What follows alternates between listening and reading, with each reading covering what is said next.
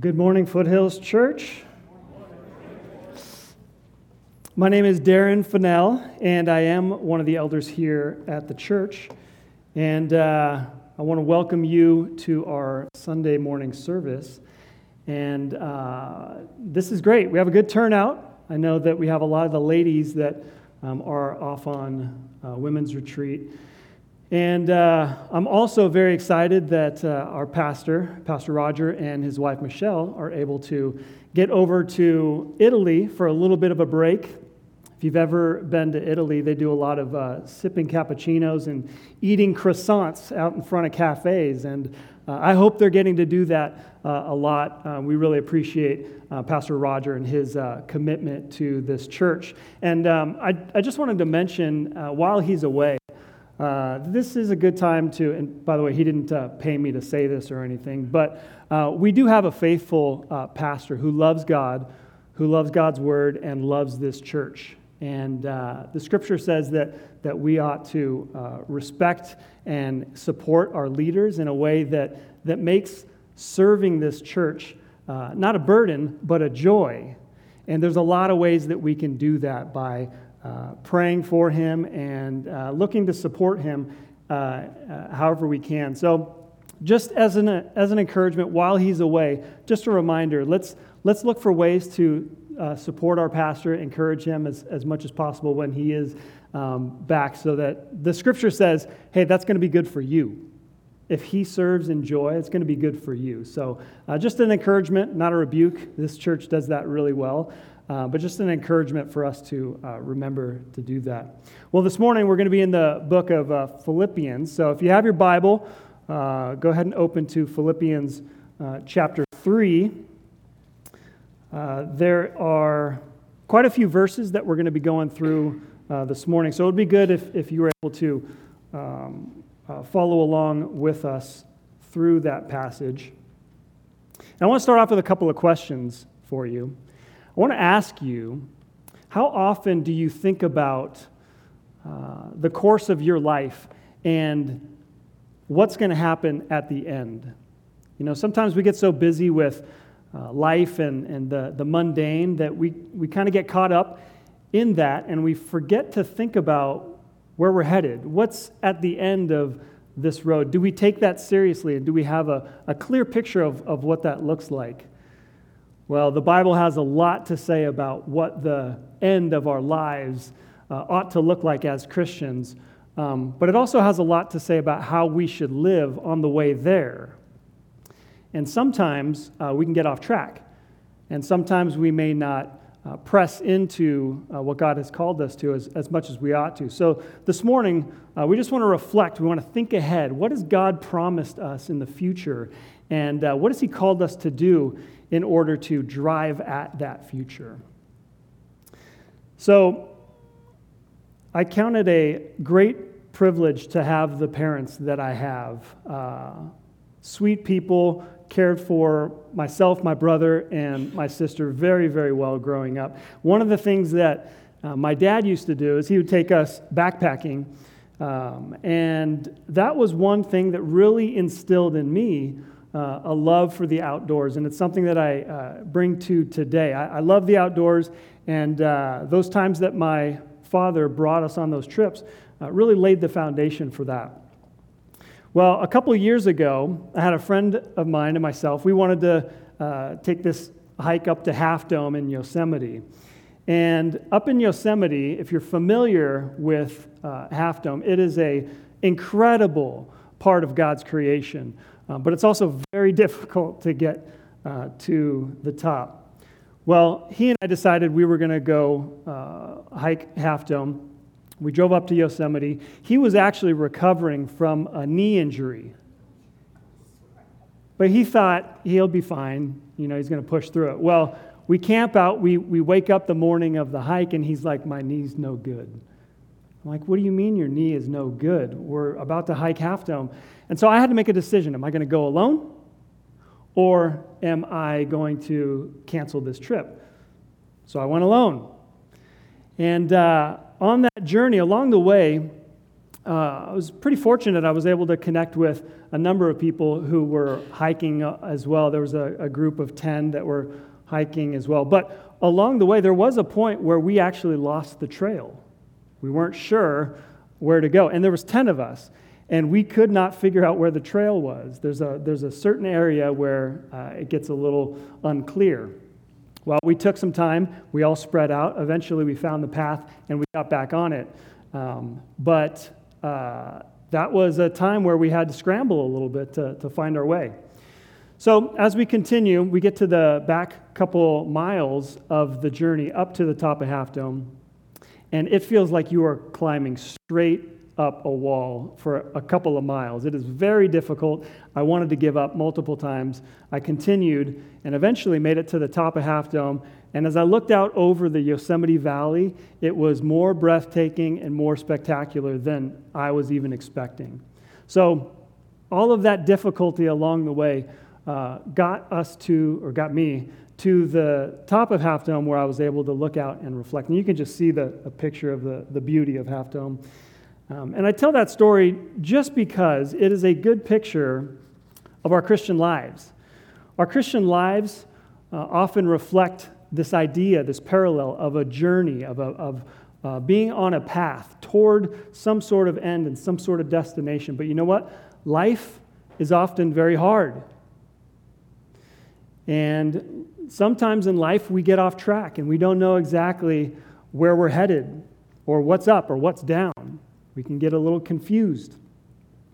And sometimes we don't know what the end's going to be like. Is it, is it, what's the point of all this? Is there anything at the end of this that's, that's really worth striving toward or not? And our Christian life follows that and parallels that. And the scripture has a lot to say about how we can draw encouragement as we go through our Christian life. So let me go ahead and uh, we'll read from Philippians chapter 3 verses 7 through 14. And this is the Apostle Paul talking to the uh, church at, the, at Philippi, whom he loved. And uh, we're just going to jump in at verse 7 and say, uh, see where Paul says, But whatever gain I had, I counted as loss for the sake of Christ. Indeed, I count everything as loss because of the surpassing worth of knowing Christ Jesus my Lord. For his sake, I have suffered the loss of all things and count them as rubbish, in order that I may gain Christ and be found in him, not having a righteousness of my own that comes from the law, but that which comes through faith in Christ, the righteousness from God that depends on faith, that I may know him and the power of his resurrection, and may share his sufferings, becoming like him in his death that by any means possible I may attain the resurrection from the dead. Not that I have already obtained this or am already perfect, but I press on to make it my own because Christ Jesus has made me his own. Brothers and sisters, I do not consider that I have made it my own. But one thing I do, forgetting what lies behind and straining forward to what lies ahead, I press on toward the goal for the prize of the upward call of God in Christ Jesus. Let's pray together. God, thank you for your word. Thank you that it is a uh, guiding light to our path. Thank you that you have revealed yourself to us. You are a personal God. Uh, you are uh, an incredible God, and you've made yourself known to us. Thank you that through the pages of Scripture, we get insight into how we ought to live our lives in a way that ultimately honor you. Lord, you are sovereign, and we pray that you would help us see the way that you would have us go. And we ask this in Jesus' name. Amen. All right, so why this passage? Why are we doing this? Why, why are we looking at these verses, and how are they going to be helpful? Well, I, have got a, uh, a, few reasons uh, to share. So, n- number one, we need a reminder of the purpose and the goal of the Christian life. Again, as I mentioned before, sometimes we, we are on this journey, but sometimes life distracts us. We don't know what's uh, really important, what we ought to prioritize. And so we need to sort of recalibrate our thinking about how we live this life before God. Similarly, sometimes life can get so mundane and messy. There's just things going on that are challenging and problems to solve that we're not sure how to solve them, or, or we're just bored. Things are uh, mundane in life, and we're just thinking, is there any purpose to this? Again, we need to recalibrate our understanding of, of what God has for us. And then, number three, we need a joyful longing for the prize at the end. What is at the end? What is waiting for us? Is it worth it? Is it worth the struggle? Is it worth persevering? What's the end, and do we have a, a tangible sense of what that prize is, and are, are we longing for it? So, this might be a problem this morning, actually. So, thank you, Debbie. All right. So, we're going to look at this is going to be our main point. Our main point is that God has called us to a path that leads to two things being like Jesus fully and being with Jesus forever. And if those things don't excite you or they're, they're, they're not intriguing to you, I hope that at the end of this message uh, they, they will be.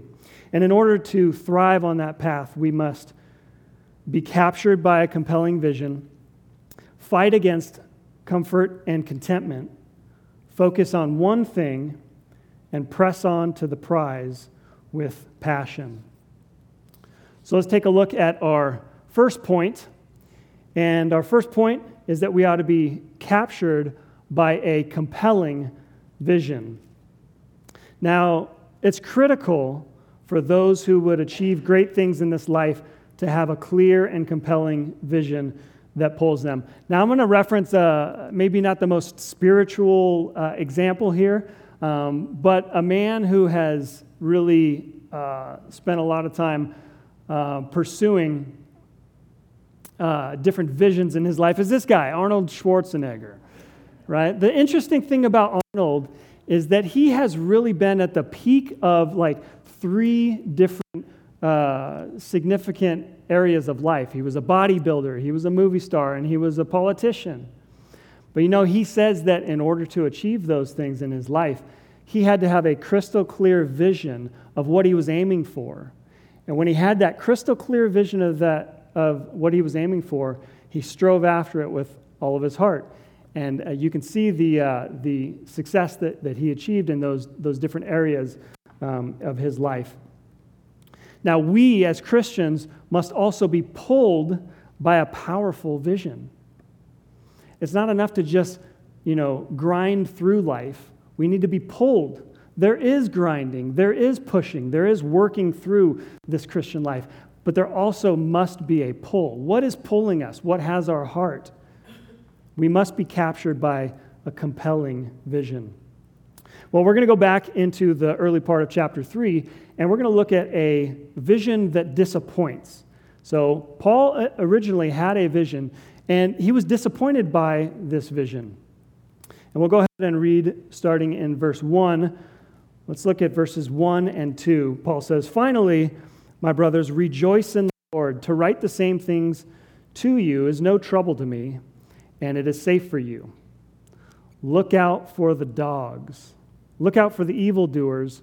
Look out for those who mutilate the flesh.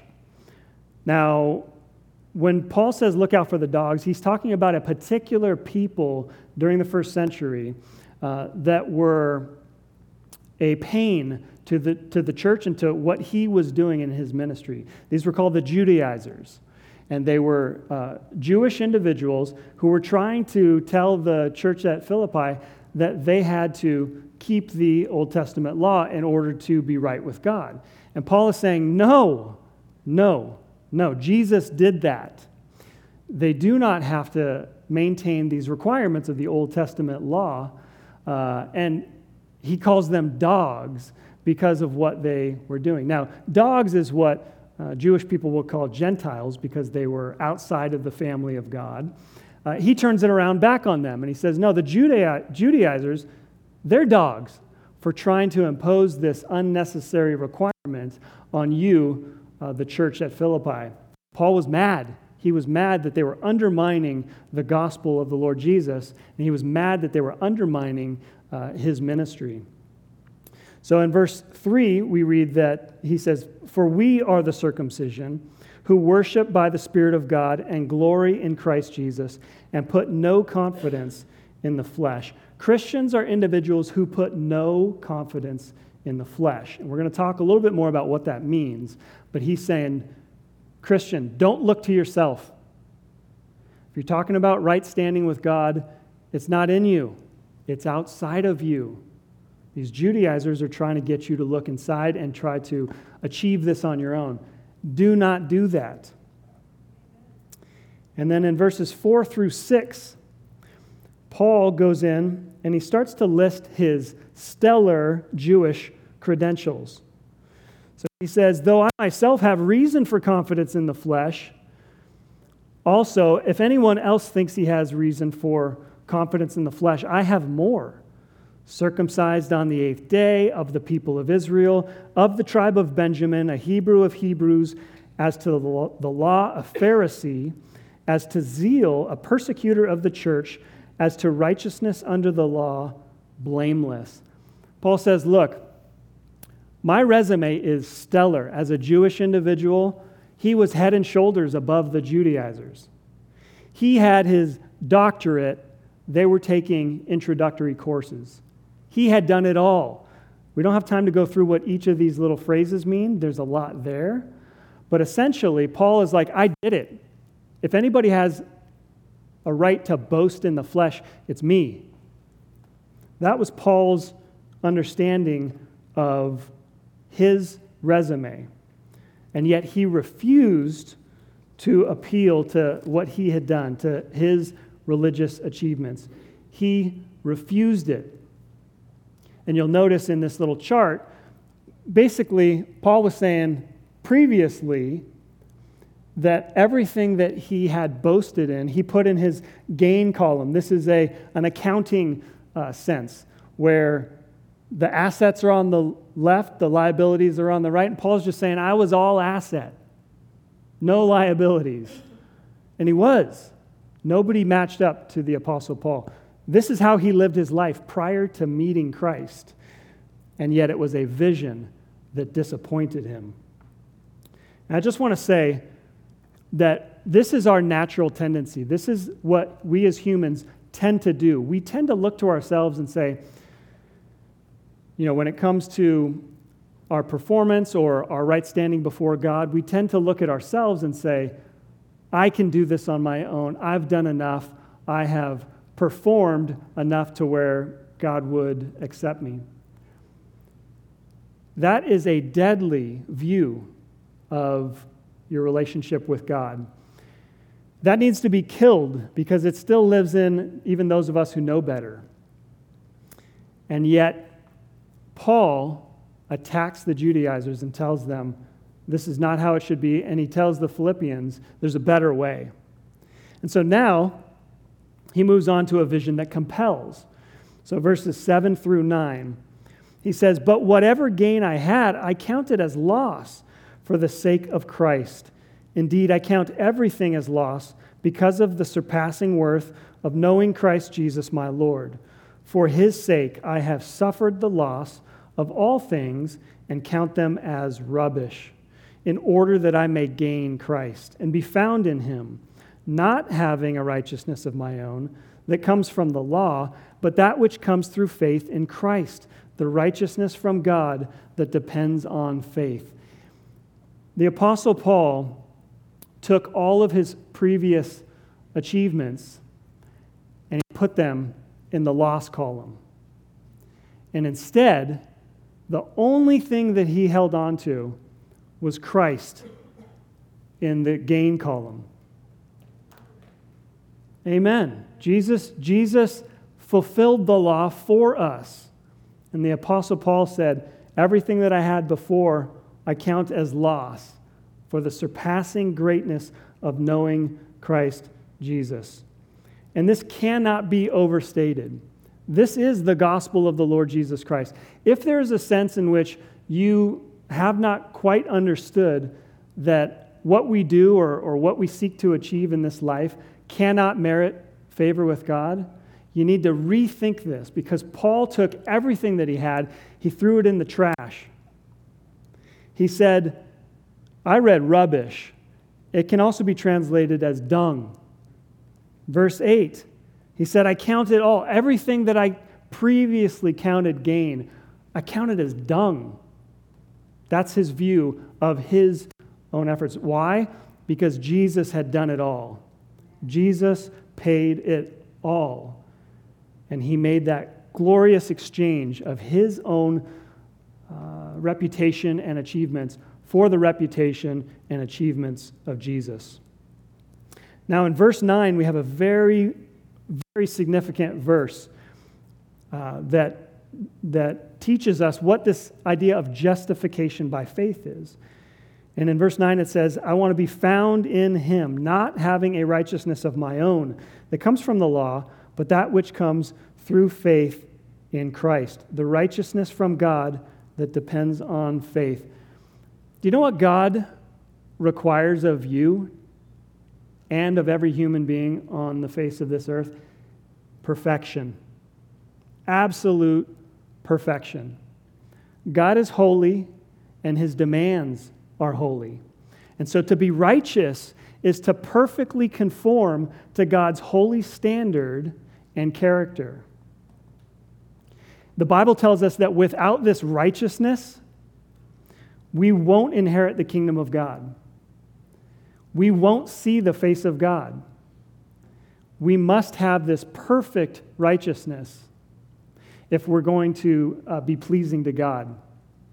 And the Apostle Paul learned that that righteousness is not merited by his own efforts and achievements, it's a gift. It was achieved by Jesus, and we receive it with the open hands of faith. That's it. This, this is a, Christianity is a humble, childlike, dependent faith. We come to God with nothing in our hands. And we look to Him to supply everything that we need. That righteousness that we need is in the Lord Jesus. That's why Paul is so excited about this. He's saying, Oh, everything that I was planning on before is nothing. And when he met the Lord Jesus on the road to Damascus, he was knocked off his horse and his life was transformed because he came to know the true riches that God provides for us. Now, in verses 10 through 11, he, he goes on to say that uh, he wants to press into that. And so we have a roadmap for the vision. And in verses 10 through 11, he says, That I may know him and the power of his resurrection, and may share his sufferings, becoming like him in his death, that by any means possible I may attain the resurrection from the dead. So, what is this? This is kind of interesting because now he's talking about pressing into this thing. He wants to know Jesus. He wants to know the power of his resurrection. He wants to share in his sufferings. He wants to become like him. Well, what is that? Isn't that just works? Isn't Paul just going back and saying, now I want to go back to what I was doing before and, and achieve God's uh, pleasure by works? Absolutely not. He's clearly established in verse 9 that Righteousness from God is through faith, yet it transformed him. He was compelled to press into it. He was compelled to press into that which Jesus had captured him for. And that is, as we mentioned before, that we would be like Jesus fully and with Jesus forever. Paul caught that. That was his vision pressed into it. He leaned into it and he said, I want that. I'm striving after that. And so he has been saved. He has received the righteousness of God through faith in Christ, and now he's going after the prize. And that's where we need to be. We need to have that vision. We need to understand that distinction that this righteousness from God that we must have in order to see God face to face does not come from our own achievements. It cannot. The Bible says that our achievements, as good as they might be, are like filthy rags to a holy God. Now that sounds harsh, but He's a holy God. In Him there is no darkness. That's the God we're talking about. And if we fall at one point in this law, the obedience to God, picture it like a plane of glass. One point, you break that point, the whole thing shatters. And that's where we find ourselves outside of Christ. The law of God broken. And yet he invites us to, by faith, receive this free gift of righteousness. It's incredible. It is incredible. This is what all of human history and redemptive history turns on is this truth, this reality. And we need to uh, set our minds on this so that we too see it for the, the beauty that it is. You know, in Romans 8:29, we're told that those whom God foreknew, he also predestined to be conformed to the image of his son. That's what the path is. He is driving us to be conformed to the image of his son. And who is Jesus? He is beautiful. He is wise. He is sinless. He is perfect. He is compassionate. He understands obedience.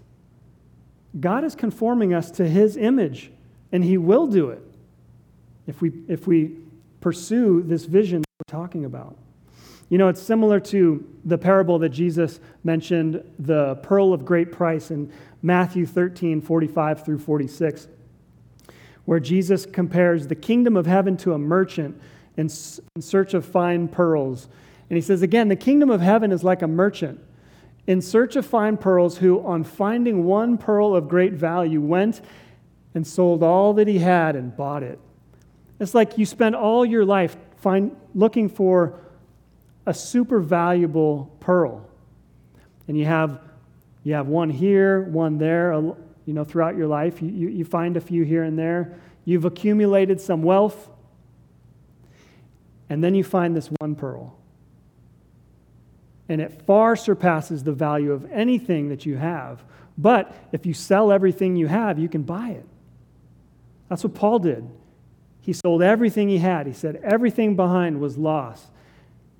And he didn't buy righteousness. Jesus did that. But the point of the parable is the comparison of the value. Everything previous is nothing and as dung compared to the greatness of knowing Jesus. So I just want to ask us are we compelled by this vision? Are you compelled by this vision? Have you been transformed by it? Have you spent time wrestling with God and seeking the beauty of, of this free gift of righteousness that God offers to us in Jesus? Is Jesus a treasure to you? Sometimes, as, as Christians, He is a treasure, but we struggle. Maybe we're just not feeling it as much. Or maybe you've never come to Christ and you've never understood this great exchange. Maybe you've never seen Jesus as a treasure. Well, he is. And I would just urge us, if you haven't ever come to Christ, that you would, that you would humble yourself and look not to your own efforts, but look to this free gift of God in Christ Jesus. And if you are a believer and you have done this, press into it like, like Paul does. So, in order to get on the path of the prize, we must be captured by a compelling vision. Number two, in order to stay on the path to the prize, we must fight against comfort and an unhealthy contentment. A man named John D. Rockefeller, I'm sure you have heard of him, was at one point the richest man in the world. In the late 1800s, was once asked, How much money is enough? Do you know, you know what his answer was? Just a little more. Yeah. John Rockefeller, John D. Rockefeller, was not content with being the richest man on the face of the planet. And see, ambition, ambitious people are never fully satisfied. In fact, their, their success makes them hungry for more. There is a momentum that is built. And the drive to achieve more just continues to build. And in a lot of ways, that is very good. That is why we, we see our civilization progress and we see so much. And so, this ambition can be an incredible thing, it can be a, a God given gift. But I want to ask if we feel that way about our spiritual lives. Are we ambitious to, to grow into this, this call that God has for us? Are we ambitious about pressing into this prize that God has set before us? So let's look at verse 12 and let's realize that uh, none of us have arrived.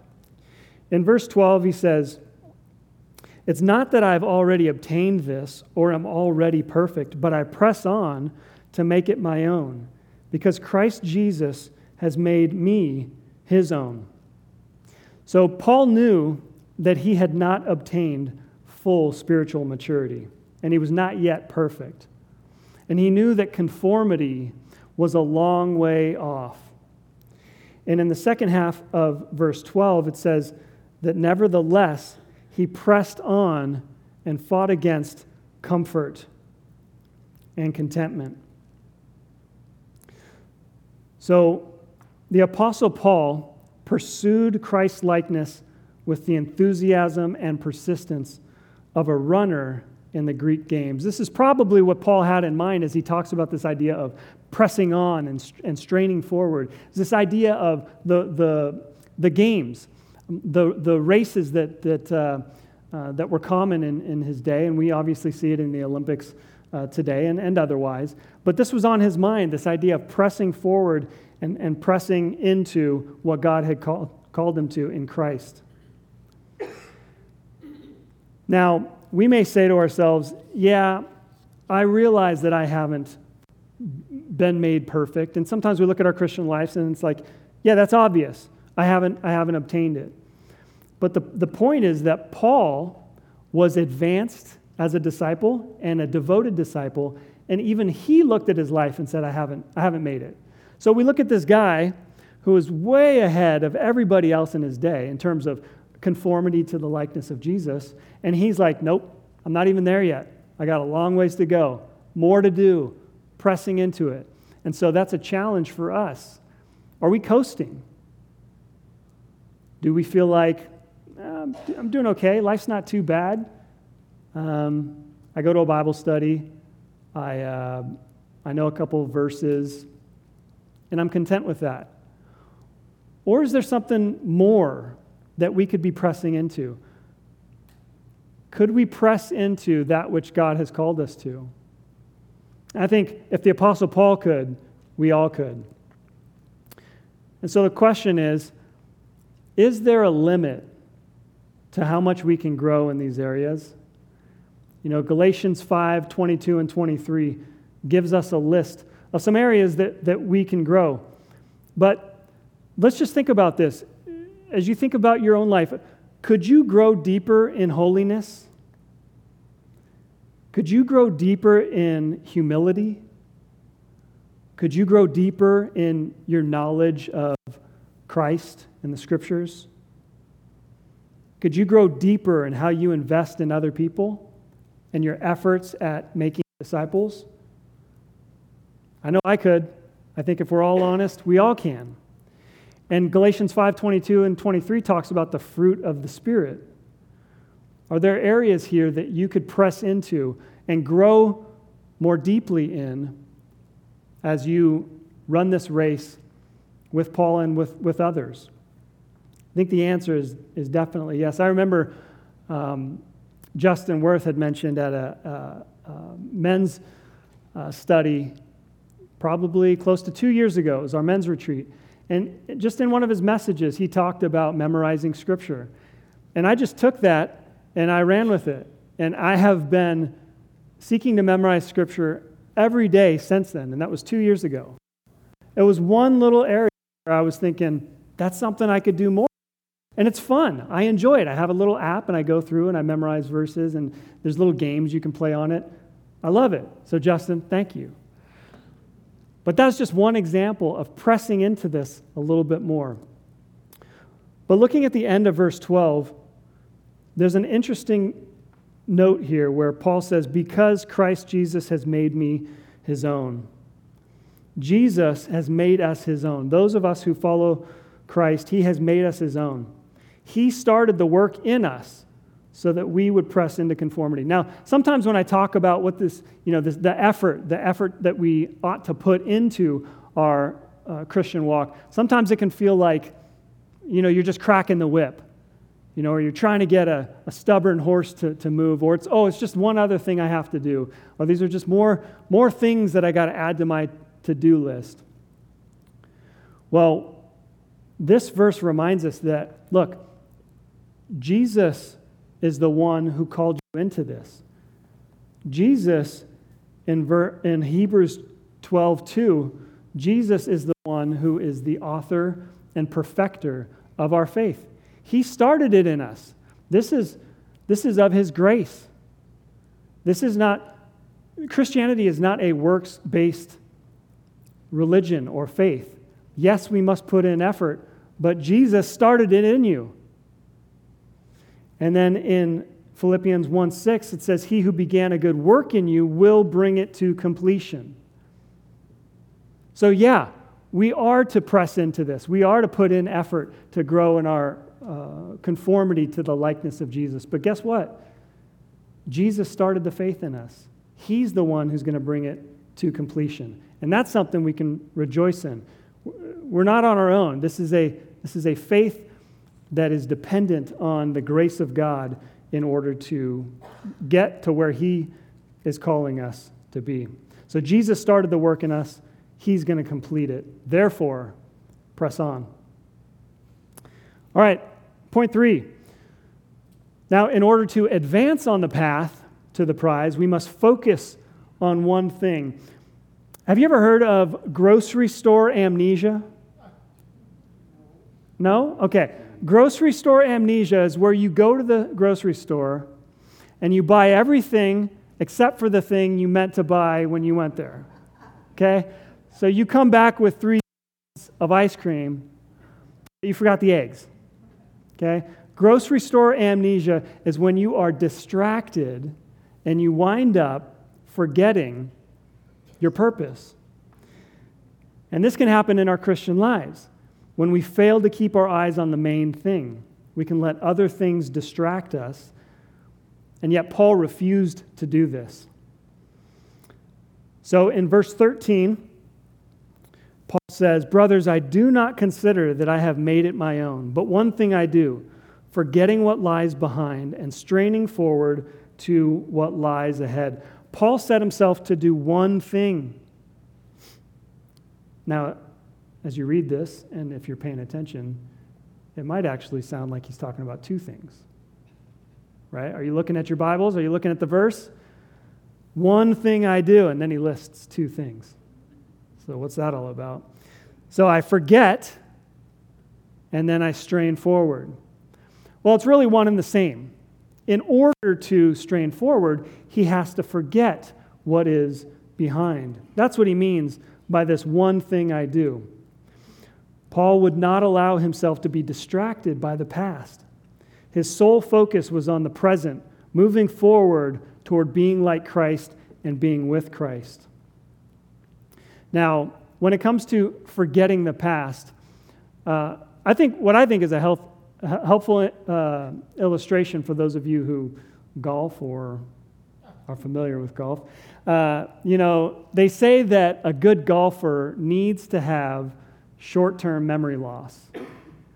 And the reason is because even the best of golfers are going to hit a shot and it's going to be a horrible shot. And if you keep thinking on that shot, the rest of your game is sh- it's shot. Yeah. I walked right into that. I didn't intend for that, but and the point is that a good golfer has to have short-term memory loss. They have to forget that last um, shot that was that was bad, so that they can focus intensely on the next one. We must be focused. This world is full of distraction. Our pasts may be full of distraction. What comfort is there in the scriptures and from this passage about moving forward. Can we move forward? Or are we so anchored by our pasts that we make no progress? One pastor said that you ought to forget your past sins, sorrows, and successes. So take your sins to the cross and hand your successes to the grace of God. Psalm 103 says, As high as the heavens are above the earth, so great is his steadfast love toward those who fear him. As far as the east is from the west, so far does he remove our transgressions from us. Dwell on that. As you look to strive toward this prize, if your past is something that is holding you back and dragging you down, look to the scriptures at what God has done with your sins. In Christ, they are as far from the east as the west is. So we're to forget the past, but we must also strain toward the future. So, one thing I do, forgetting what lies behind and straining to what lies ahead. Paul was straining. He viewed his life as if it was a race. He realized that there is no time to waste. He's energetic about his pursuit, he's relentless, and he would put off everything in order to reach the end successfully and win the prize. He was striving. One commentator has said that the believer must devote him or herself to running the Christian race. Winners are those who concentrate, who keep their eyes on the goal and let nothing distract them. Concentration is the secret power. So I want to ask you what distracts you from pressing forward, from striving toward this prize in this Christian life as if it were a race? What's pulling you away? Couple things that you could be doing is set up habits of community. Are you spending re- regular time with other believers who are also on this journey and striving? That can help us curb the distractions. Uh, on a real practical level, sometimes what I like to do is take uh, a break from tech. You ever just turn your phone off for a day? No. Who does that? You ever set it, on, uh, set it in a drawer for an hour? Try it. Something as simple as that can help us refocus on what it means to run this race uh, just by identifying the things that are distractions and being purposeful about setting them aside so that we can strain forward. So, in order to advance on the path, we must focus on one thing. And then, fourth, in order to delight on the path to the prize, we must press on with passion. Let me remind us that the prize is Christ. Jesus himself is the prize. Verse 14 I press on toward the goal for the prize of the upward call of God in Christ Jesus. Jesus is the prize, and full conformity to his likeness is what God is calling us to. That's the path we're on. How well are we walking it? Paul pressed on because he was passionate about that reward. We read in 1 Corinthians 1 9 that God is faithful, by whom you were called into the fellowship of his Son. This is our calling. God has called us into intimate fellowship with the Lord Jesus. We can experience that now, and we ought to, and it ought to be sweet. But this is a dim, dim version of what it will be when we see Him face to face. That is the being with Jesus forever. And that is how Paul viewed the prize that he was pursuing. And we can view marriage as a picture of this. And I just want to say that human marriage is actually an afterthought of this union of, of Jesus and the bride of Christ coming together. We will spend eternity with Jesus forever. Marriage, earthly marriage, human marriage, is a picture of that. That is primary. Human marriage is a picture of that. Sometimes we think, oh, we just made up marriage. No. the union of the church and Jesus himself, full conformity, the church unstained from any blemish, unhindered fellowship with the Lord Jesus Christ forever.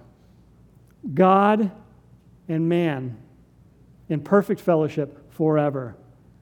That is what we have to look forward to. That is what we are striving toward. And marriage is simply a picture of that. It ought to remind us of that. So, the marriage supper of the Lamb that we read about in Revelation is going to be full of feasting and singing and celebrating. And that is what we ought to look forward to, is that union between the church, sinless, purified bride of Christ, in perfect union and intimate fellowship with Jesus forever. That is the prize. That is the path that we are on and pursuing. So, in order to delight on the path to the prize, we must press on with passion. So, as we close and as we go through the demands of daily life, let's not forget that we are on a path toward a glorious prize. And those who have understanding of, of this path and this prize, we ought to pursue being like Christ fully and being with Christ forever. And there's two, two verses that remind us of what we have to look forward to and where we find ourselves now.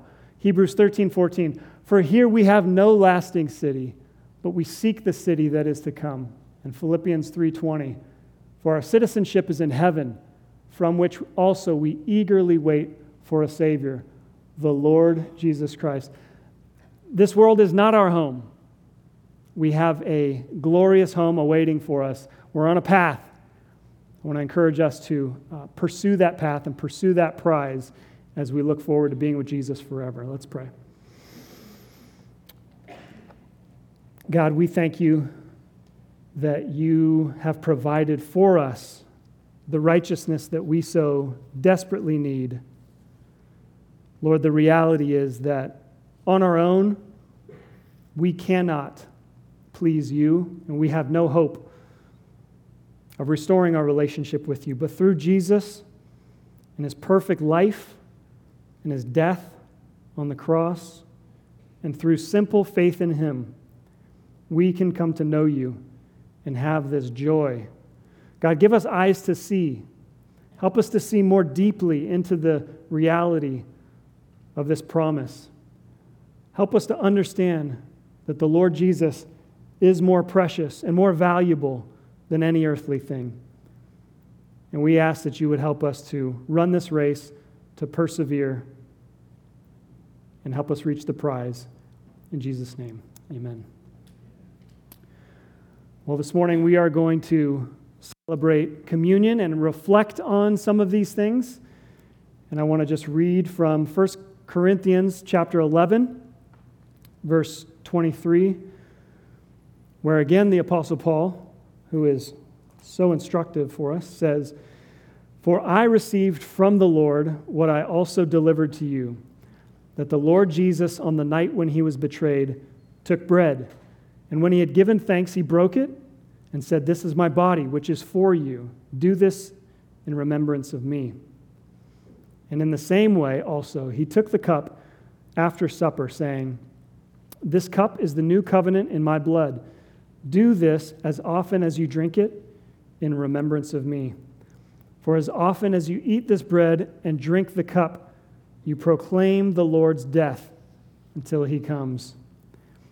And just like baptism is a picture or a reminder of some of the unseen spiritual realities, so communion reminds us of who Jesus is, what he's done for us, and that he is returning. So let's celebrate that. Feel free to spend whatever time you need uh, to reflect on that. And when you're ready, we have four tables that you can just go uh, grab the bread and the cup and come back to your seat and take it whenever you're ready to. So let's go ahead and enjoy communion now.